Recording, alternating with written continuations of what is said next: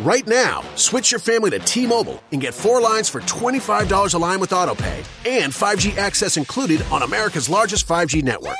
So don't wait. Get unlimited and nationwide 5G access for the whole family for just $25 a line. Visit a T-Mobile store or T-Mobile.com today. Plus taxes and fees. Customers may notice lower speeds and further reduction if using over 50 gigs a month due to data prioritization. Video at 480p. Unlimited while on our network. Qualifying credit 4 plus lines required. Capable device required for 5G. Coverage not available in some areas. Some uses may require certain features. See T-Mobile.com.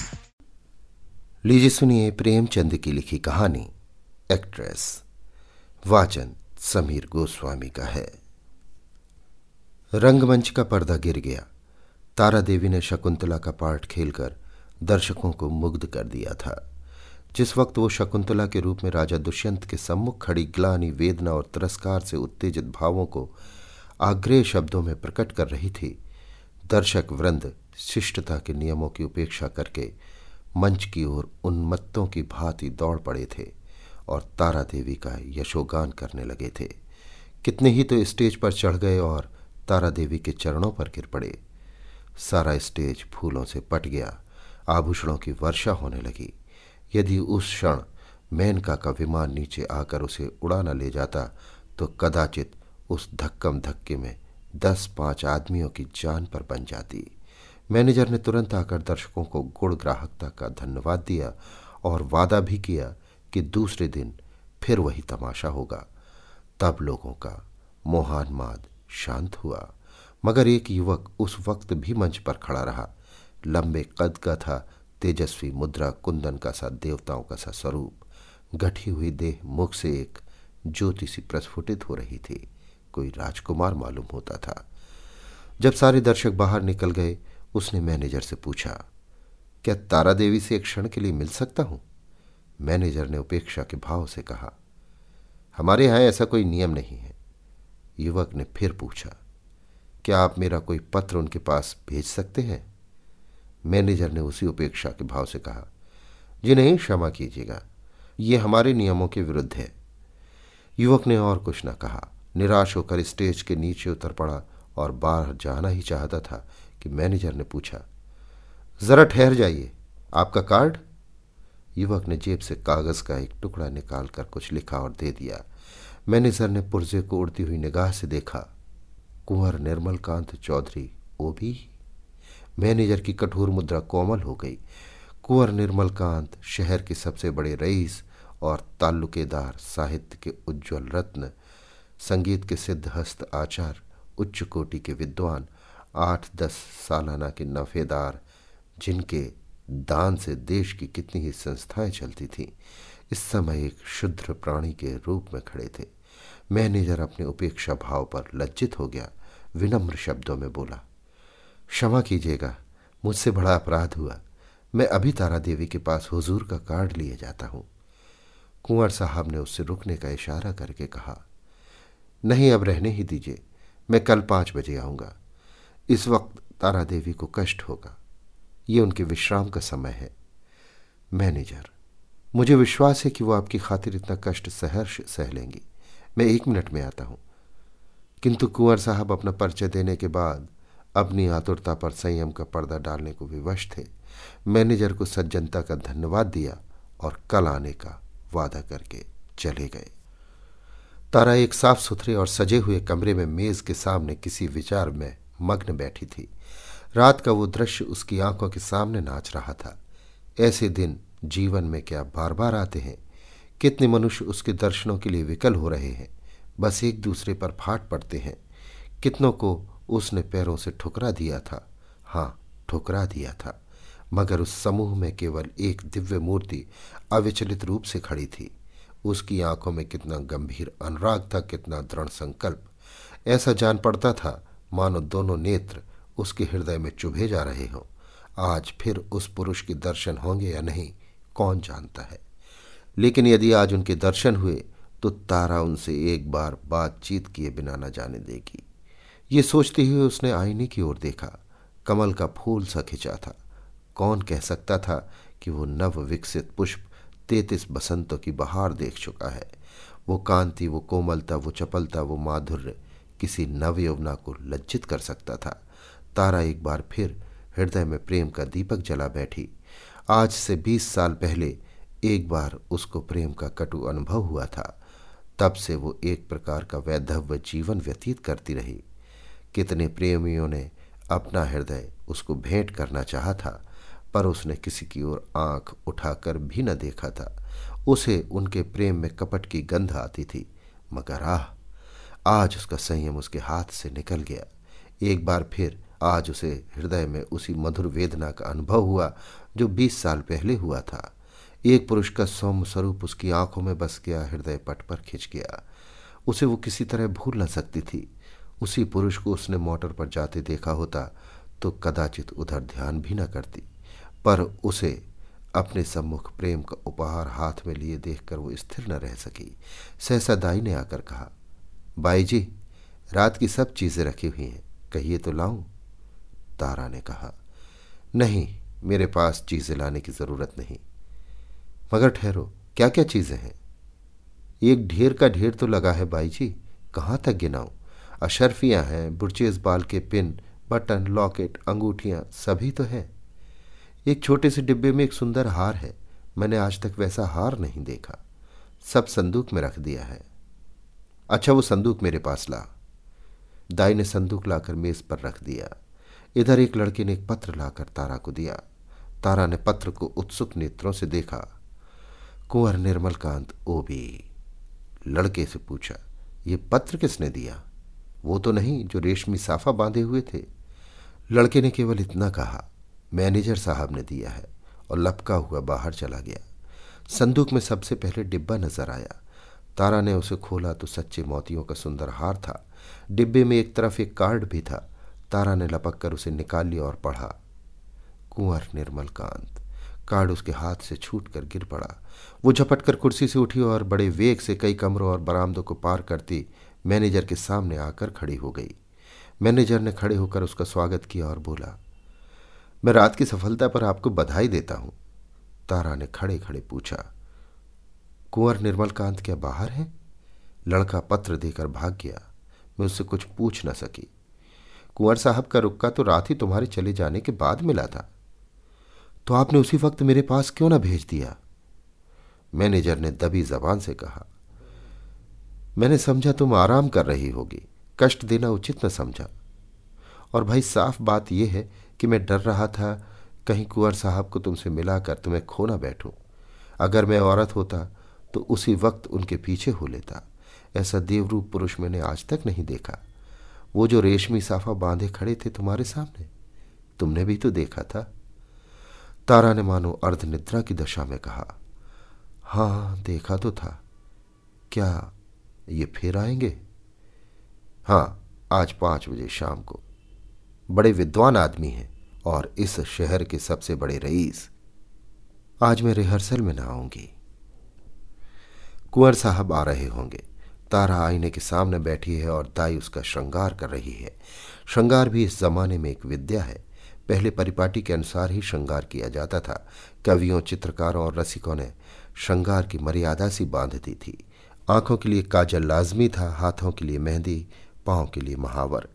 एक एक अंग एक एक आभूषण के लिए निर्दिष्ट था। आज वो परिपाटी नहीं रही। आज प्रत्येक रमणी अपनी सुरुचि, सुबुद्धि और तुलनात्मक भाव से श्रृंगार करती है। उसका सौंदर्य किस उपाय से आकर्षकता की सीमा तक पहुँच सकता है, यही उसका आदर्श होता है। तारा इस कला में निपुण थी। वो पंद्रह साल से इस कंपनी में थी और ये समस्त जीवन उसने पुरुषों के हृदय से खेलने ही में व्यतीत किया था। किस चितवन से, किस मुस्कान से, किस अंगड़ाई से, किस तरह केशों के बिखेर देने से दिलों में कत्ले आम हो जाता है, इस कला में कौन उससे बढ़कर हो सकता था? आज उसने चुन चुन कर आजमाए हुए तीर तरकस से निकाले और जब अपने अस्त्रों से सच कर वो दीवान खाने में आई तो जान पड़ा मानो संसार का सारा माधुर्य उसकी बलाएँ ले रहा है। वो मेज के पास खड़ी होकर कुंवर साहब का कार्ड देख रही थी। उसके कान मोटर की आवाज़ की ओर लगे हुए थे। वो चाहती थी कि कुंवर साहब इसी वक्त आ जाए और इसी अंदाज से खड़े देखें। इसी अंदाज से वो उसके अंग प्रत्यंगों की पूर्ण छवि देख सकते थे। उसने अपनी श्रृंगार कला से काल पर विजय पाली थी। कौन कह सकता था कि ये चंचल नवयौवना उस अवस्था को पहुँच चुकी है जब हृदय को शांति की इच्छा होती है, वो किसी आश्रम के लिए आतुर हो उठता है और उसका अभिमान नम्रता के आगे सिर झुका देता है। तारा देवी को बहुत इंतज़ार न करना पड़ा। कुंवर साहब शायद मिलने के लिए उससे भी उत्सुक थे। दस ही मिनट के बाद उनकी मोटर की आवाज़ आई। तारा संभल गई। एक क्षण में कुंवर साहब ने कमरे में प्रवेश किया। तारा शिष्टाचार के लिए हाथ मिलाना भी भूल गई। प्रौणावस्था में भी प्रेमी की उद्विग्नता और असावधानी कुछ कम नहीं होती। वो किसी सलज्जा युवती की भांति सिर झुकाए खड़ी रही। कुंवर साहब की निगाह आते ही उसकी गर्दन पर पड़ी। वो मोतियों का हार जो उन्होंने रात को भेंट किया था चमक रहा था। कुंवर साहब को इतना आनंद और कभी न हुआ। उन्हें एक क्षण के लिए ऐसा जान पड़ा, मानो उसके जीवन की सारी अभिलाषा पूरी हो गई। बोले, मैंने आपको आज इतने सवेरे कष्ट दिया। क्षमा कीजिएगा। ये तो आपके आराम का समय होगा। तारा ने सिर से खिसकती हुई साड़ी को संभाल कर कहा, इससे ज़्यादा आराम और क्या हो सकता है कि आपके दर्शन हुए? मैं इस उपहार के लिए और क्या आपको मनोधन्यवाद देती हूँ? अब तो कभी कभी मुलाकात होती रहेगी। निर्मल कांत ने मुस्कुराकर कहा कभी कभी नहीं, रोज। आप चाहे मुझसे मिलना पसंद ना करें, पर एक बार इस ड्योढ़ी पर सिर को झुका ही जाऊँगा। तारा ने भी मुस्कुराकर उत्तर दिया। उसी वक्त तक, जब तक कि मनोरंजन की कोई नई वस्तु नज़र न आ जाए। क्यों? मेरे लिए मनोरंजन का विषय नहीं, ज़िंदगी और मौत का सवाल है। हाँ तुम इसे विनोद समझ सकती हो, मगर कोई परवाह नहीं। तुम्हारे मनोरंजन के लिए मेरे प्राण भी निकल जाए तो मैं अपना जीवन सफल समझूँगा। दोनों तरफ़ से इस प्रीत को निभाने के वादे हुए। फिर दोनों ने नाश्ता किया और कल भोज का न्योता देकर कुंवर साहब विदा हुए। एक महीना गुजर गया, कुंवर साहब दिन में कई कई बार आते। उन्हें एक क्षण का वियोग भी असह्य था। कभी दोनों बजरे पर दरिया की सैर करते, कभी हरी हरी घास पर पार्कों में बैठे बातें करते, कभी गाना बजाना होता। नित्य नए प्रोग्राम बनते थे। सारे शहर में मशहूर था कि ताराबाई ने कुंवर साहब को फांस लिया और दोनों हाथों से संपत्ति लूट रही है। पर तारा के लिए कुंवर साहब का प्रेम ही एक ऐसी संपत्ति थी, जिसके सामने दुनिया भर की दौलत दे थी। उन्हें अपने सामने देखकर उसे किसी वस्तु की इच्छा न होती थी। मगर एक महीने तक इस प्रेम के बाज़ार में घूमने पर भी तारा को वो वस्तु न मिली, जिसके लिए उसकी आत्मा लोलुप हो रही थी। वो कुंवर साहब से प्रेम की, अपार और अतुल प्रेम की सच्चे और निष्कपट प्रेम की बातें रोज सुनती थी, पर उसमें विवाह का शब्द न आने पाता था। मानो प्यासे को बाज़ार में पानी छोड़कर और सब कुछ मिलता हो, ऐसे प्यासे को पानी के सिवा और किस चीज़ से तृप्ति हो सकती है? प्यास बुझाने के बाद संभव है और चीज़ों की तरफ़ उसकी रुचि हो, पर प्यासे के लिए तो पानी सबसे मूल्यवान पदार्थ है। वो जानती थी कि कुंवर साहब उसके इशारे पर प्राण तक दे देंगे, लेकिन विवाह की बात क्यों उनकी जबान से नहीं मिलती? क्या है, इस विषय में कोई पत्र लिखकर अपना आशय कह देना संभव था? फिर क्या उसको केवल विनोद की वस्तु बनाकर रखना चाहते हैं? ये अपमान उससे न सहा जाएगा। कुंवर के एक इशारे पर वो आग में कूद सकती थी, पर यह अपमान उसके लिए असह्य था। किसी शौकीन रईस के साथ वो इससे कुछ दिन पहले शायद एक दो महीने रह जाती और उसे नोच खसोट कर अपनी राह लेती। किंतु प्रेम का बदला प्रेम है। कुंवर साहब के साथ ये निर्लज जीवन न व्यतीत कर सकती थी। उधर कुंवर साहब के भाई बंद भी काफिल न थे। वे किसी भांति उन्हें ताराबाई के पंजे से छुड़ाना चाहते थे। कहीं कुंवर साहब का विवाह ठीक कर देना ही एक ऐसा उपाय था, जिसके सफल होने की आशा थी और यही उन लोगों ने किया। उन्हें ये भय तो न था कि कुंवर साहब इस एक्ट्रेस से विवाह करेंगे। हाँ ये भय अवश्य था कि कहीं रियासत का कोई हिस्सा उसके नाम कर दें या उसके आने वाले बच्चों को रियासत का मालिक बना दें। कुंवर साहब पर चारों ओर से दबाव पड़ने लगे। यहाँ तक कि यूरोपियन अधिकारियों ने भी उन्हें विवाह कर लेने की सलाह दी। उस दिन संध्या समय कुंवर साहब ने ताराबाई के पास जाकर कहा, तारा, देखो तुमसे एक बात कहता हूँ, इनकार न करना। तारा का हृदय उछलने लगा। बोली, कहिए क्या बात है? ऐसी कौन सी वस्तु है जिसे आपकी भेंट करके मैं अपने को धन्य समझूं? बात मुँह से निकलने की देर थी। तारा ने स्वीकार कर लिया और हर्षोन्माद की दशा में रोती हुई कुंवर साहब के पैरों पर गिर पड़ी। एक क्षण के बाद तारा ने कहा, मैं तो निराश हो चली थी। आपने बड़ी लंबी परीक्षा ली। कुंवर साहब ने जबान दांतों तले दबाई। मानो कोई अनुचित बात सुन ली हो। ये बात नहीं है तारा। अगर मुझे विश्वास होता कि तुम मेरी याचना स्वीकार कर लोगी तो कदाचित पहले ही दिन मैंने भिक्षा के लिए हाथ फैलाया होता, पर मैं अपने को तुम्हारे योग्य नहीं पाता था। तुम सदगुणों की खान हो और मैं मैं जो कुछ हूँ, वो तुम जानती हो। मैंने निश्चय कर लिया था कि उम्र भर तुम्हारी उपासना करता रहूँगा। शायद कभी प्रसन्न होकर तुम मुझे बिना मांगे ही वरदान दे दो। बस यही मेरी अभिलाषा थी। मुझमें अगर कोई गुण है तो यही कि मैं तुमसे प्रेम करता हूँ। जब तुम साहित्य, संगीत या धर्म पर अपने विचार प्रकट करने लगती हो तो मैं दंग रह जाता हूँ और अपनी शुद्रता पर लज्जित हो जाता हूँ। तुम मेरे लिए सांसारिक नहीं, स्वर्गीय हो। मुझे आश्चर्य यही है कि इस समय में मारे खुशी के पागल क्यों नहीं हो जाता? कुंवर साहब देर तक अपने दिल की बातें कहते रहे। उनकी वाणी कभी इतनी प्रगल्भ ना हुई थी। तारा सिर झुकाए, सुनती थी, पर आनंद की जगह उसके मुख पर एक प्रकार का शोभ, लज्जा से मिला हुआ अंकित हो रहा था। ये पुरुष इतना सरल हृदय, इतना निष्कपट है, इतना विनीत, इतना उदार। सहसा कुंवर साहब ने पूछा तो मेरे भाग किस किस दिन उदय होंगे तारा? दया करके बहुत दिनों के लिए न टालना। तारा ने कुंवर साहब की सरलता से परास्त होकर चिंतित स्वर में कहा, कानून का क्या कीजिएगा? कुंवर साहब ने तत्परता से उत्तर दिया, इस विषय में तुम निश्चिंत रहो तारा। मैंने वकील से पूछ लिया है, एक कानून ऐसा है जिसके अनुसार हम और तुम एक प्रेम सूत्र में बंध सकते हैं, उसे सिविल मैरिज कहते हैं। बस आज ही के दिन वो शुभ मुहूर्त आएगा। क्यों? तारा सिर झुकाए रही, बोल न सकी। मैं प्रातःकाल आ जाऊँगा, तैयार रहना। तारा सिर झुकाए रही, मुँह से एक शब्द न निकला। कुंवर साहब चले गए, पर तारा वहीं मूर्ति की भांति बैठी रही। पुरुषों के हृदय से क्रीड़ा करने वाली चतुर नारी क्यों इतनी विमूढ़ हो गई है? विवाह का एक दिन और बाकी है। तारा को चारों ओर से बधाइयाँ मिल रही हैं। थिएटर के सभी स्त्री पुरुषों ने अपनी सामर्थ्य के अनुसार उसे अच्छे अच्छे उपहार दिए हैं। कुंवर साहब ने भी आभूषणों से सजा हुआ एक सिंगारदान भेंट किया है। उनके दो चार अंतरंग मित्रों ने भांति भांति के सौगात भेजे हैं, पर तारा के सुंदर मुख पर हर्ष की रेखा भी नहीं नज़र आती। वो शुद्ध और उदास है। उसके मन में चार दिनों से निरंतर यही प्रश्न उठ रहा है, क्या कुंवर के साथ विश्वासघात करे? जिस प्रेम के देवता ने उसके लिए अपने कुल मर्यादा को तिलांजलि दे दी, अपने बंधुजनों से नाता तोड़ा, जिसका हृदय हिमकण के समान निष्कलंक है, पर्वत के समान विशाल, उसी से कपट करे? नहीं, वो इतनी नीचता नहीं कर सकती। अपने जीवन में उसने कितने ही युवकों से प्रेम का अभिनय किया था, कितने ही प्रेम के मतवालों को वो सब्ज बाग दिखा चुकी थी, पर कभी उसके मन में ऐसी दुविधा न हुई थी, कभी उसके हृदय ने उसका तिरस्कार न किया था। क्या इसका कारण इसके सिवा कुछ और था कि ऐसा अनुराग उसे और कहीं न मिला था? क्या वो कुंवर साहब का जीवन सुखी बना सकती है?